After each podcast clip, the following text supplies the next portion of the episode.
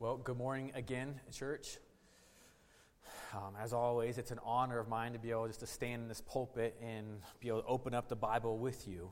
Uh, full disclosure, though, um, I have not slept pr- pretty much in the last like 36 hours. Uh, and, and, the reason behind that is, unfortunately, uh, my kids are pretty sick. Uh, one of them more sick than the other that we had to take to the hospital last night, and she is still there this morning um, receiving some oxygen.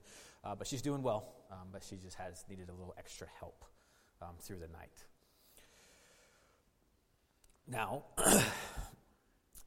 with that being said, I'm thankful for God's word this morning because no matter how we come in here, whether we're refreshed, right, or tired, uh, maybe we've been walking with Christ for a long time. Maybe we're just investigating the claims of Christianity.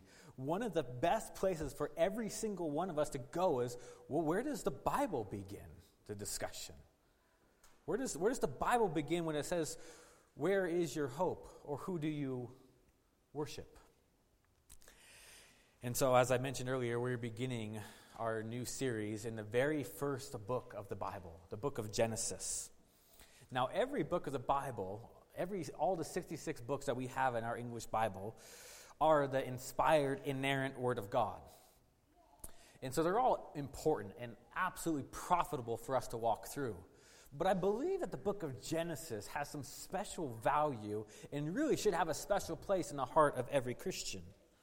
Because not only is Genesis the very first book in the Bible, but I think Genesis sets the stage or the trajectory of what all the Bible is going to be about. In fact, I would say that Genesis, probably more than any other Old Testament book, has shaped my understanding of Christianity and Jesus and God and the gospel more than any other Old Testament book has. When I became a Christian, I would say this is probably the book I spent the most time in as I was trying to figure out what is, who is this God in whom I understand that went to a cross for me and died for me what kind of God is this? The book of Genesis sets out to answer that question. You also will find the book of Genesis probably in a lot of intellectual debates, maybe scientific debates. So, even outside of Christianity, the book of Genesis has a special place in a lot of people's hearts, both Christian and non Christian, trying to figure out okay, what is Christianity all about? So it has a lot of airtime there. Even if you didn't grow up in the church, you probably know some of the narratives of the book of Genesis. Right? You probably know about Adam and Eve, maybe the garden. Probably know about Noah and the flood, likely. Even outside of growing up in, uh, in the church, you probably, we all probably have a, a, a, a little bit of a foundation to what is in the book of Genesis. But here's the problem with that is for many of us, we probably have just enough information about the book of Genesis that we don't look at the text carefully when we read it. Or we think we know just enough of the stories that we do find recorded in the book of Genesis. And because of that, we don't go to it to deepen our understanding of who God is and what He's about. And so, my prayer that over the next few months as we, we try to tackle the first 11 chapters in the book of Genesis, because we're going to do um, chapters 1 through 11 first, and then 12 through 50 later on at another point. But the first few chapters really set the stage for what all of the Bible is going to highlight, what all of the Bible is going to put emphasis on. And what is that emphasis? It's who God is, what He's going to do about humanity, what we mean to Him. What does humans mean to Him? And how the hope of redemption can only be found in the person and work of Jesus Christ. Genesis sets that up. But I'm going to go ahead and stop there for a moment. I want to pray one more time, and I'm going to pray for you, and just that you this morning would be able to receive God's word, and the Holy Spirit would be able to illuminate that in a special way for you, just to understand uh, Him and His Word. I'm also going to pray for our kiddos. And as I'm doing that, as always, I'd ask that you just pray for me, and then we will begin. Well, Father, I thank you uh, for just all of the ways that that you have given us a means to know you. And God, even as we look at the, the specific ways that you have given us to know you through your word and through creation, God, I thank you that we're not left just to make you up. We're not left just to, with a blank piece of paper just to draw on what we think you would be best like.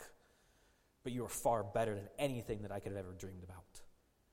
So, God, I pray for every man and woman in this room, every, every heart that is inside the corridors of these walls, that you would build them up, even our littlest hearts. God, as they're looking at the very same text as we're looking at here, that you would en- encourage them, that they would just have a big, big vision of who you are. And God, I pray for us and here that we would be able just to walk out of here this morning just knowing you and loving you more than when we first walked in. But we need you in that. So it's in your mighty name, Jesus, we pray. Amen. Amen. All right, Genesis chapters one, chapter 1, starting in verse 1, and we're just going to read the first two verses this morning. If you're using one of those Black Pew Bibles, I got good news for you. It's on page 1. Okay, if you don't, it's not going to be too difficult to find this morning.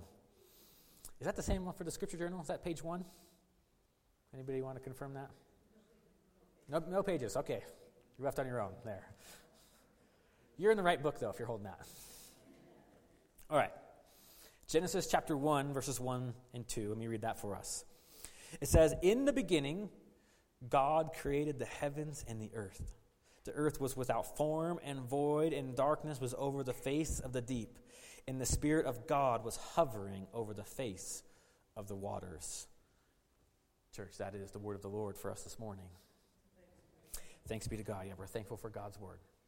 All right, now, if you're wondering how long this is going to take, to just walk through the first 11 chapters of Genesis, if we're walking through just two verses at a time, you're going, it's going to take a lot longer than a couple months. You'd be right if we were only doing two verses at a time. But this week, just so you know, this is has the shortest amount of verses that we're going to walk through. As we get into the text more, uh, we're going to see bigger chunks of Scripture. In fact, there will be weeks where we're doing just whole chapters at a time, even, even a couple chapters at a time. But I wanted to highlight just the first two verses of the book of Genesis because I believe these do set that foundation of where we're going. And I also wanted to take time to give you some background information of the book of Genesis to know what are we reading? What are we reading this morning? So before we actually even look at those first two verses, can I just give you some background information on what Genesis is about? Kind of who wrote it, what's, you know, who is its original audience, and then how should we interpret that today? Because any book of the Bible needs to be understood in its proper context, church. Its proper context. And so it's helpful to have that back background information of, of authorship, maybe even literary, literary genre, uh, who that original audience is. Because if you don't know some of those things, you can misread a text right? Because we read a text with all kinds of factors going on in our lives. We read a text as Westerners. We read text with background information that we grew up with, maybe that we heard before. Even our the English words that we read, sometimes we read that with an American way of how is that word used in maybe our homes, or how is that word used in Western American culture. And so we have to sometimes zoom out when we begin books of the Bible to go, how do we rightly understand what we're reading? In the academic world, this is known as hermeneutics. Okay, it's the art and science of interpretation. How do you interpret a text? In our day and age, this is really important because for many people, they like to say, well, that's your interpretation, or that's your truth, that, that's my, my, my truth let me speak very frankly to this is just because we, we can all have interpretations, that's true, right? That doesn't mean that all interpretations are right, right? We can all say what our answer is when we ask the question, what is 2 plus 2? But it doesn't mean that all answers are valid. And so when we study a book, that concept of hermeneutics is so important for us not just to have a interpretation, but the right interpretation of a text. And when it comes to a book like Genesis, probably one of the most important books in the entire Bible to have a proper hermeneutical understanding of what you're reading. most people get Genesis wrong, church, is because they don't know what Genesis was intended to communicate. And so they're trying to pull out answers from the text that the text is not trying to answer. And so we're going to be looking at what is the most important topics in this text. Who is the author originally writing to? And why is this book then inspired by the Holy Spirit for all people in all times to be able to, to know and understand? So, first, let's talk about Genesis, the title. What does Genesis mean? Well, the title of the book is called Genesis because it's a Greek translation of the first three words that you see in Hebrew. Hebrew was the original language it was written in. And so the first original three words are in the beginning. In the beginning.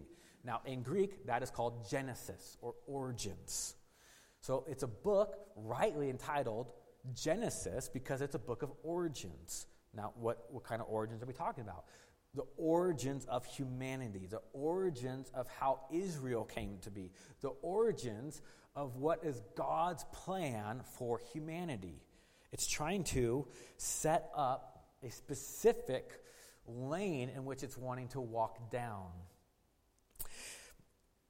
And let me point out, it's not the origins of everything exhaustively.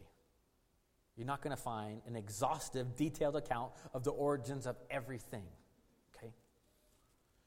But specifically, we will see the origins of creation, the origins of humanity, and it lays out the pattern of the Bible uh, that all of the Bible will walk down. Let me show this too. It's on the screen.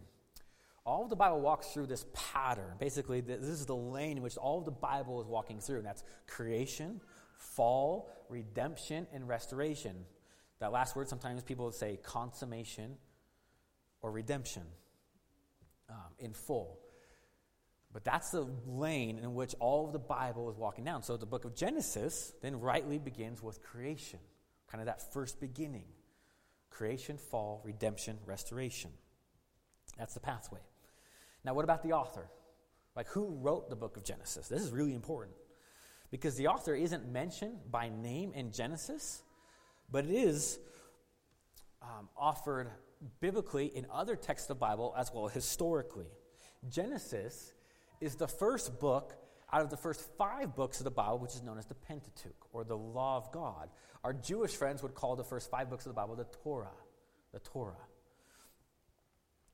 It's, the book of law or instruction that the early Jews had, which described how their origins came to be.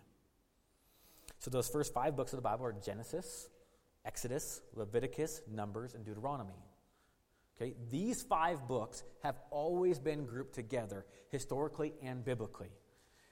Always shown to have one author communicating one idea. So it's basically part one of a five part series of the origins of Israel. They were meant to be read together, they were not meant to be separated from one another. They're all trying to tell one story. Now, Genesis is approaching it from a unique lens at the beginning, the first 11 chapters, going to talk about how humanity began, whereas chapters 12 through 15 start to zoom in a little bit on one particular family. But biblically and historically, authorship has always been given to Moses. To Moses. And let me give you a few examples of this biblically. In Numbers, um, I don't have these on the screen, but you don't have to turn there. In Numbers 33 2, it says that Moses wrote down their starting places. That Moses wrote down their starting places.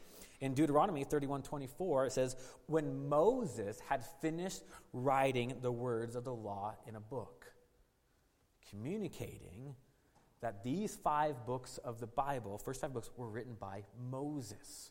Okay, the early church and all of Judaism has always believed this historically. Now, probably uh, most importantly, Jesus told us that the first five books were written by Moses. In John 5 46 through 47, Jesus talks about when Moses wrote the law, he was communicating about me. Jesus saying those first five books of the Bible were ultimately Moses talking about me. And we'll get there, like, okay, how was Genesis about Jesus? We'll get there in a moment. Now, excuse me. Moses' authorship has been challenged by some. Uh, let me just admit that to you. There are some biblical scholars that would say, you know, we're not quite sure if Moses actually wrote Genesis. Now, I would say that those scholars are in the minority.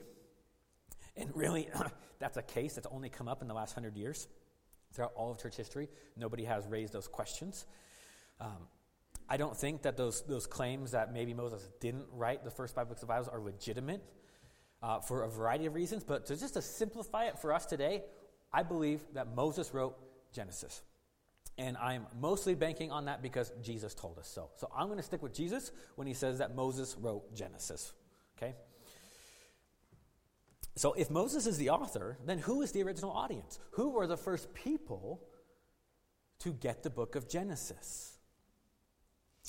If Moses lived around between 1500 and 1300 BC, who would he have been writing to? Now, many of you, you guys know, okay, you know who Moses is. Moses is a character that we're introduced later on in the book of Exodus as the man in which God chose to lead the nation of Israel out of this Egyptian captivity towards the promised land. So when Moses then wrote the book of Genesis, it's believed that Moses wrote it during the time of Exodus, during the time when they were in the wilderness on their way to this promised land of Canaan. It was during Exodus when we see that Moses had these special encounters with God where he received this special revelation from God about who God is and even our origins. So when Moses sat down to write and even to preach these words, which he probably did, who was the audience right in front of him? It was a bunch of former Egyptian slaves that were following him in the wilderness, trying to understand what in the world is going on. Trying to understand where did we come from as a people? What kind of God do we worship? Remember, at this point, they would have already seen all the plagues happen. They would have seen the Red Sea parted on their behalf. They would have seen this wonderful acts of God in their life already. And then are asking Moses a question Who is this God, Moses? Who is this that parted the sea for us? Who is this God that has chosen us? Where did we come from as a people? Have we always been slaves to the Egyptians? This is the audience in whom Moses is originally writing to, which is really important for us to understand what is Moses intending to communicate. Another way of putting this is a fancy word called polemical. The book of Genesis is a polemical book. Now, polemical is a fancy word for argument. So, Moses was intending to make an argument when he wrote the book of Genesis under the inspiration of the Holy Spirit he was intending to argue to his original audience some really important factors on who God is and their history. Because if, if the Israelites were asking questions of Moses, where did we come from? Moses, who's the God who's part of the Red Sea? What is he like? Is, is he just one of the many Egyptian gods that we have been taught growing up? Or is he different? I think it's the same questions that we all ask, isn't it? about God, humanity, ourselves, what's going on in the world? I know for me, I get these questions every single night. Mostly for my eight year old, right? As we're trying to put her to bed and trying to get everybody to fall asleep and praying that they would fall asleep. My, my oldest, Mia, who many of you guys know in the church, uh, she is inquisitive. She may seem quiet here on Sunday, but I'll tell you what, at 8 o'clock p.m. in her bed, she's the most talkative person you'll ever meet in your life. And she's, what is she asking? She's trying to ask me questions, I think maybe to stay awake, um, so she doesn't have to go to sleep, but she's asking big questions. Every single time I go in there and try to say goodnight to her and pray just kind of these bedtime prayers with her, she's saying, Hey, God, or Hey, Dad, why did God do this? Or can God do that? She asks really big questions about who God is before she's going to bed. She even asks really big questions about herself. Of even this last week, she's like, "Hey, what does it mean to be a Christian?" Get, you got to tell her the gospel in that, right? You got to tell her about who, who, who, God is, who Jesus is. These are questions that part of being made in the image of God, I believe, is built into our DNA to want to know. We want to know who is it that created us. Because when we look at the sunsets, we look at the sunrises, and we've had some beautiful ones this last week, you can't help but think that there is something more behind what you're just seeing with your eyes. That it doesn't just happen by accident. And so, if Mia is asking those big questions, and Israel is asking these big questions, what do you do? Moses is answering those questions. That's what the book of Genesis is about. He's writing to answer the questions in which we are asking. And as I mentioned, I believe the structure of this book shows that, where the first 11 chapters narrow in on basically the creation of humanity, all of the world. But then it zooms in on one particular family because Moses wanted to communicate how did Israel came to be? What is that family line like? What is that history? And lastly, um, as, a, as a polemic, Moses wanted to communicate because they likely had only been taught that there's many lowercase g gods who are fighting for attention and authority in this world. They probably grew up thinking, well, we got to please the river god. We got to please the sun god, right? We got to please the pleasure gods. We got to please all these different gods who are fighting and combating for our attention and worship to see who wins. And that's why Moses begins with saying, There's not many gods. There is one true God who is the creator of all. You see, church, even the opening line of the Bible is an argument to the questions that our souls are asking. That's why it begins the way it does. He's asking a very, or trying to answer a very specific set of questions that is common to all of humanity.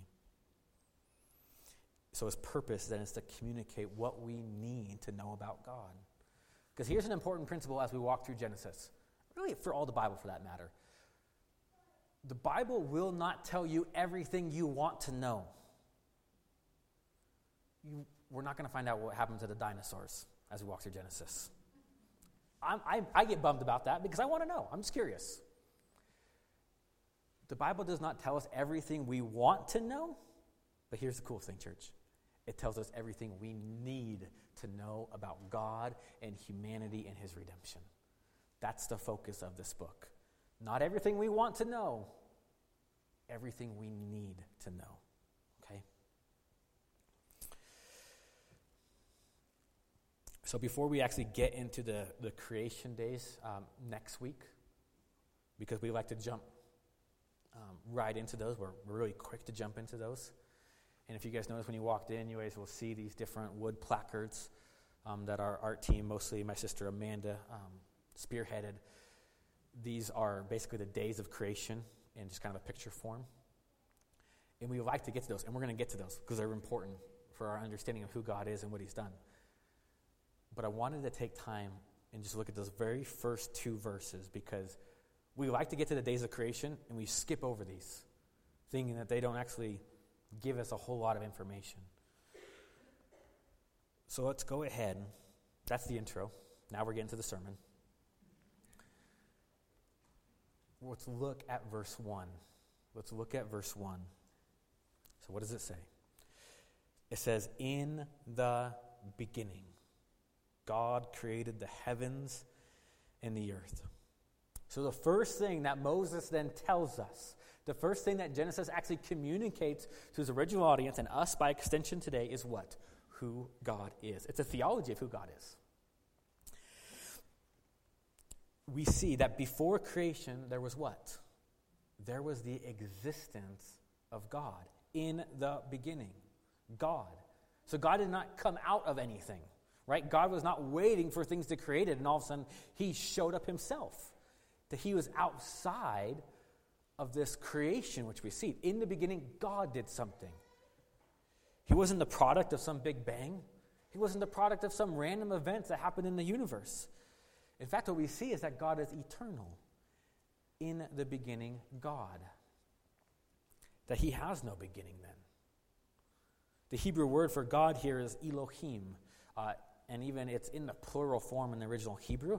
not in the plural form like you think of like the Trinity, which we'll get at here soon, but the plural form is communicating this majesty in the Hebrew language.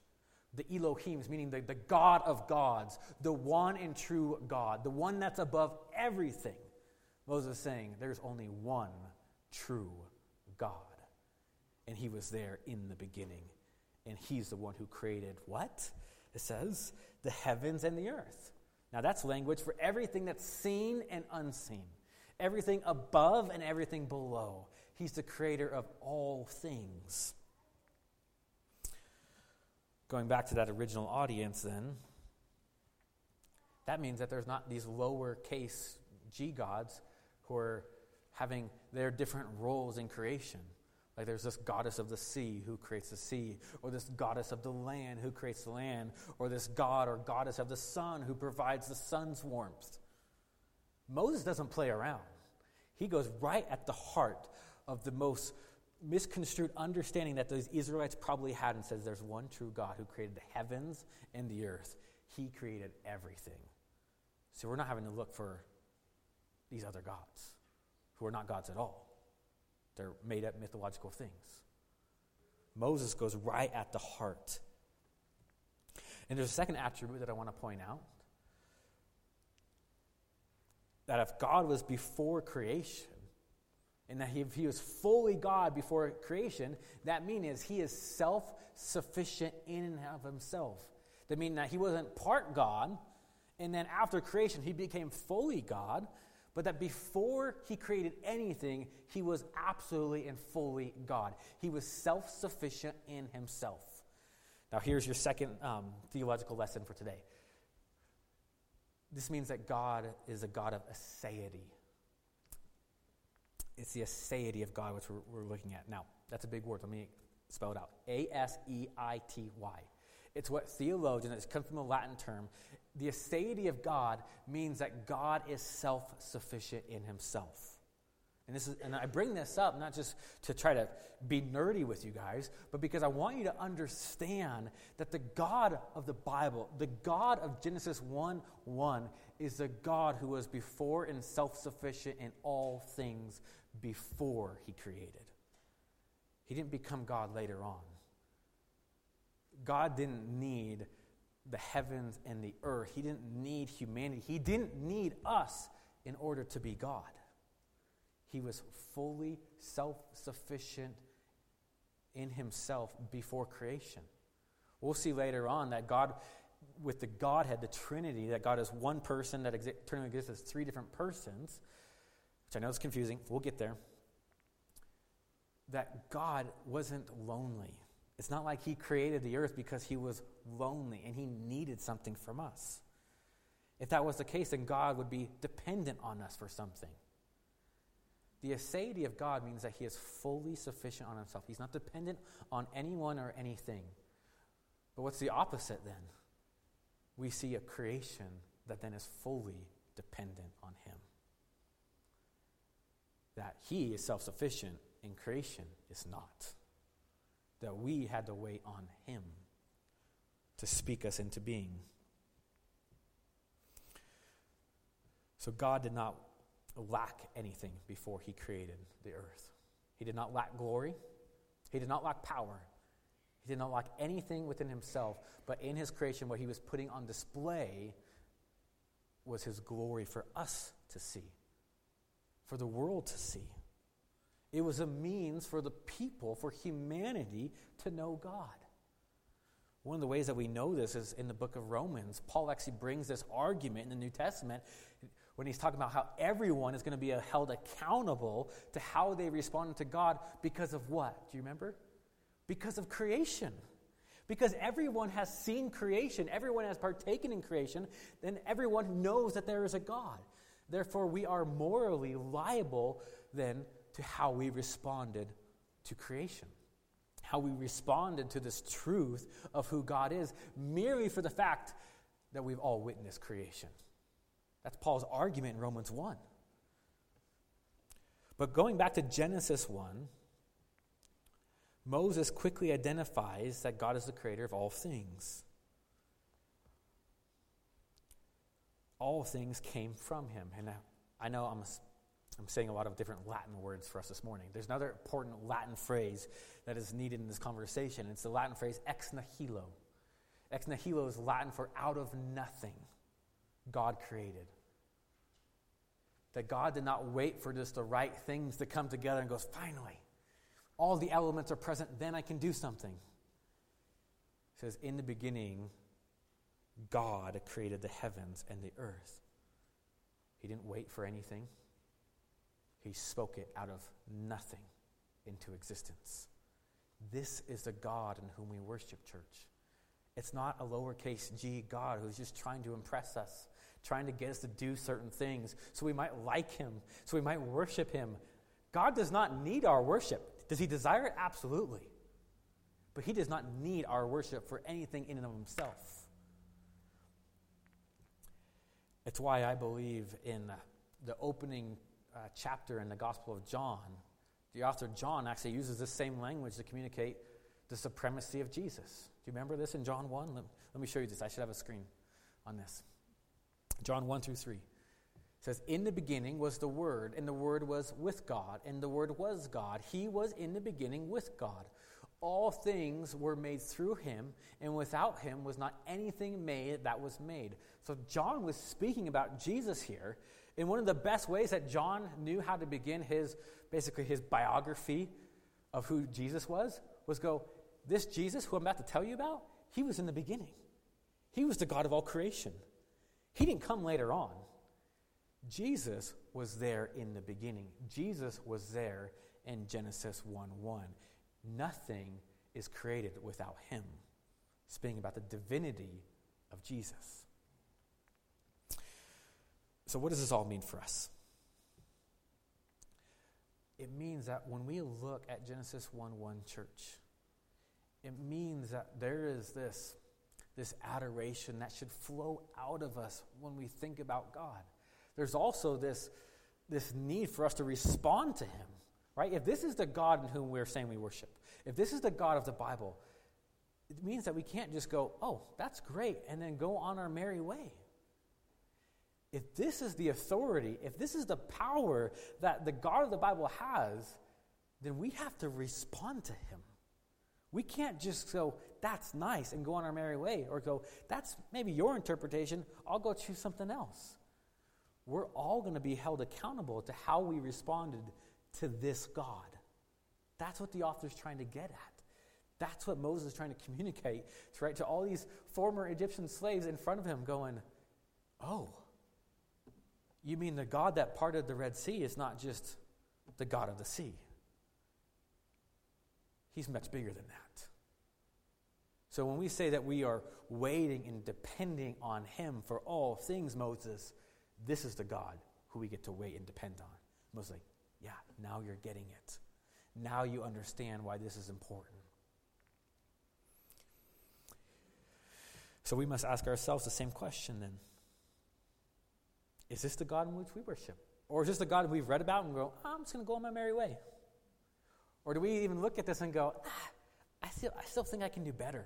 I still think I'm maybe smarter than this God, and I have a better plan for my life than maybe He has, so I'm going to try to figure this out on my own. Thanks, but no thanks. We can't do that, church. We can't. That's what this is trying to communicate for us. And as we'll see in the coming weeks, unfortunately, that, that attitude of thanks but no thanks has been there from the very beginning. And we'll see humanity's rebellion play out we'll see all of our response at one point or another, us going, you know what? I don't know if I really need him. I think I might know better than him. And every single one of us has turned our backs on this Creator God and sin against him. And we'll see the very first time that happened, but we're also going to see what God has done about sin.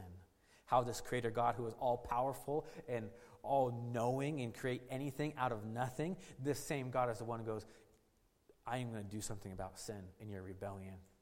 I'm going to send someone to redeem you from it. I'm going to send someone to take the penalty of it. Because what God wants us to know is not just his power, but also his mercy and his grace for sinners like you and I. You see, the book of Genesis is a wonderful book. It's going to showcase parts of the attributes of God that we simply, if we read it too quickly, we might miss. We might miss. All right, verse 2. Verse 2. It says, The earth was without form and void, and the darkness was over the face of the deep, and the Spirit of God was hovering over the face of the waters. Here, church, and this is a, a really missed verse in a lot of commentaries, um, mostly because we just we get to it or we think it's something that it's not. What we are seeing here in verse 2 is almost a, a different tone, so to speak. Or maybe verse 1 is like this, this, this high powered, this is the God of all creation. But then all of a sudden, these lower beats of a drum going, but there's a problem. There's, a, there's this tension that needs to be resolved. It says that the earth is described without form and void, and darkness was over the face of the deep. Now, many of us will go to, yeah, that's because sin, or there's some kind of moral problem. But remember, this, this is before sin entered the world. But yet, what we see is this tension that there's this problem, not a moral problem because of the consequence of sin, but there's this problem which God wants to, to step into. It's this problem that even that God spoke everything into existence, there's this lack of fullness within creation already. This lack of fullness. That's why you see these words like without form or there's some voidness to it. Whenever the Bible uses that phrase without form and void, it's, it's talking about this barren land. Think of like a desert. That it has like the structure, but it's lacking its fullness for life. It's lacking that the necessary things in which human flourishing will be able to participate in. So you see this low tension even in the second verse of all the Bible. In ancient Near Eastern liturgy, they would say that this was because there was this goddess of the sea that wanted to take over the world, that wanted not to just be limited to the sea, but wanted power over everything. Once again, that's why we see the second half of verse 2 is Moses is going right to the heart of that argument. And what does he say? The Spirit of God was hovering over the face of the waters. Right? So it wasn't a, hey, let's see how it works out, let's see who wins in the end. Or maybe when, if we look at even, you know, maybe a practical way of going, okay, if there's chaos or there's voidness in my own life, what do I do? Do I look within? Do I try to figure this out on myself? Do I hope just the right person wins in the end? No. The Bible is always communicating one central idea don't look in, look up. That's where we see the Spirit of God hovering over the face of the waters, hovering like an eagle hovers over its nest, one of provision, one of authority, one of, I know what I'm doing, and I'm about to do something incredible. That's the language that we're seeing here, church. And the Bible will do this all over again. We'll see a problem, we'll see something that's lacking fullness, needing something or someone to intervene, and what is always the answer? Not you, but Him. So God is about to do something at the end of verse 2. There's an anticipation of God's work that's about to begin. God is going to work in what is void and doesn't have fullness and bring creation and purpose to it. He's going to bring fullness to creation. Do you see how, just in these first opening uh, sentences of the Bible, that we are starting to understand this whole picture of what all the Bible is going to teach us? That God takes what is void, God takes what is lacking in fullness and purpose, and He steps into and says, I will give this purpose and fullness. Me and me alone. If that's the case for Genesis 1 and 2, isn't that the case then for all of us? Isn't that the case for every situation? Isn't God the same yesterday, today, and forever? And so maybe, we'll just maybe zoom this out to just a very practical level for us if your life feels like it's void or lacking fullness, or it feels like darkness seems to be right at the face of this deep that surrounds your life, what is the answer? the God who wants to step in and bring fullness and purpose to it.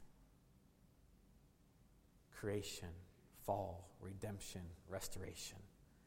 It's the pathway in which Moses begins with, it's the pathway in which he always works through, always bringing perfection to what he began. You see, church, Genesis, then, I think is intended then to take our eyes off of our circumstances. Take our eyes off of the places where we go, I don't know how this is going to bring fullness or how this part of my life is going to work out. It's intended to have you go, but God. But God is going to do something because He always has. If Genesis 1 1 is true or 1 2 is true, then everything which we walk through as a people, we can trust that God is not done with us. That He's not done, done with any kind of voidness or any kind of incompletion that we experience in this world. And I think, honestly, most of the time when we, we struggle with that voidness or that incompletion as Christians, it's because we've forgotten about the God in whom created us. We go, I know you began all this. I know you're in charge of all things.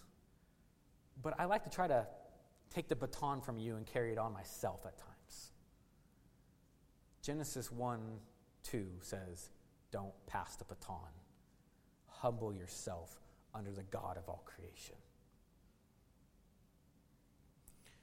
And if God is at the front of all creation, I think that should be evident in our lives, shouldn't it? Where we want our lives to reflect that we know the God who's before all things. I think if we're like the Israelites who, by the way, when they were hearing this for the first time, was everything going well in their lives? Not necessarily, right? They were in the wilderness, right? They were, they were these nomads, it felt like, just wandering and asking God, What are you up to? Where are we going? Did you bring us out here to die? And Moses saying, If God started this, God's going to finish this, and you can trust Him right now. You can trust Him to bring order out of chaos. You can trust Him to bring fullness out of incompletion. You can trust Him in all the things and all the places in which you need Him to move. That this God of Genesis 1 and 2 is a God of perfection. We know later on when Paul says that he who began a good work in you will bring it to completion. That's language of Genesis 1. That's language that God, who began creation, and we're going to see in the coming weeks those days of creation, and we're going to see the purpose behind them to bring that fullness into the world that was lacking. We're going to see the beauty of that. But, church, what I want to leave us with today is that you can trust God with whatever chaos or whatever incompletion may be present in your life, maybe present in this world, where you look around and say, you know, there are aspects of what's going on right now that I think that God is not done with. And you would be absolutely right. God is always moving things to his perfect redemptive end. And what we see here is just a small picture, a small microcosm of what he will do with sin later on. But here is what this attribute of God, that this self sufficient, all powerful, all eternal God is on the move. That's Genesis, church. That's the origins. That's what we're going to walk through over the next 12 weeks. And I pray that we would be able to walk out of here not with a, a lack of confidence, but just with a greater assurance of who God is. Because we haven't gotten to all of the important questions that I mentioned that we like to ask ourselves. Like, who am I? What's my purpose? Where did I come from? But I pray that this morning we started with the most important question. The question that where the Bible starts with, and what is that? Who is God? So, church, let's go ahead and end there, and I'll pray for us, then we'll respond in song.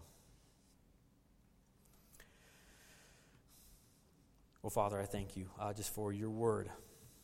God, I thank you for all the ways that you have moved in this world. And we even get to see those, those first days the beginning in which you created the heavens and the earth. That you saw that it was without form, you saw that it was void, you saw the darkness, and yet you stepped into it.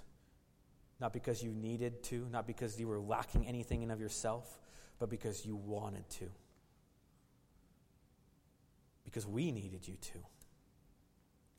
And so, God, I pray that we as a church would walk out of here knowing that you are eternal, that you are self sufficient, and that every single one of us can come to you just with adoration and dependency. And know that this God of creation is also the God in whom went to the cross on our behalf.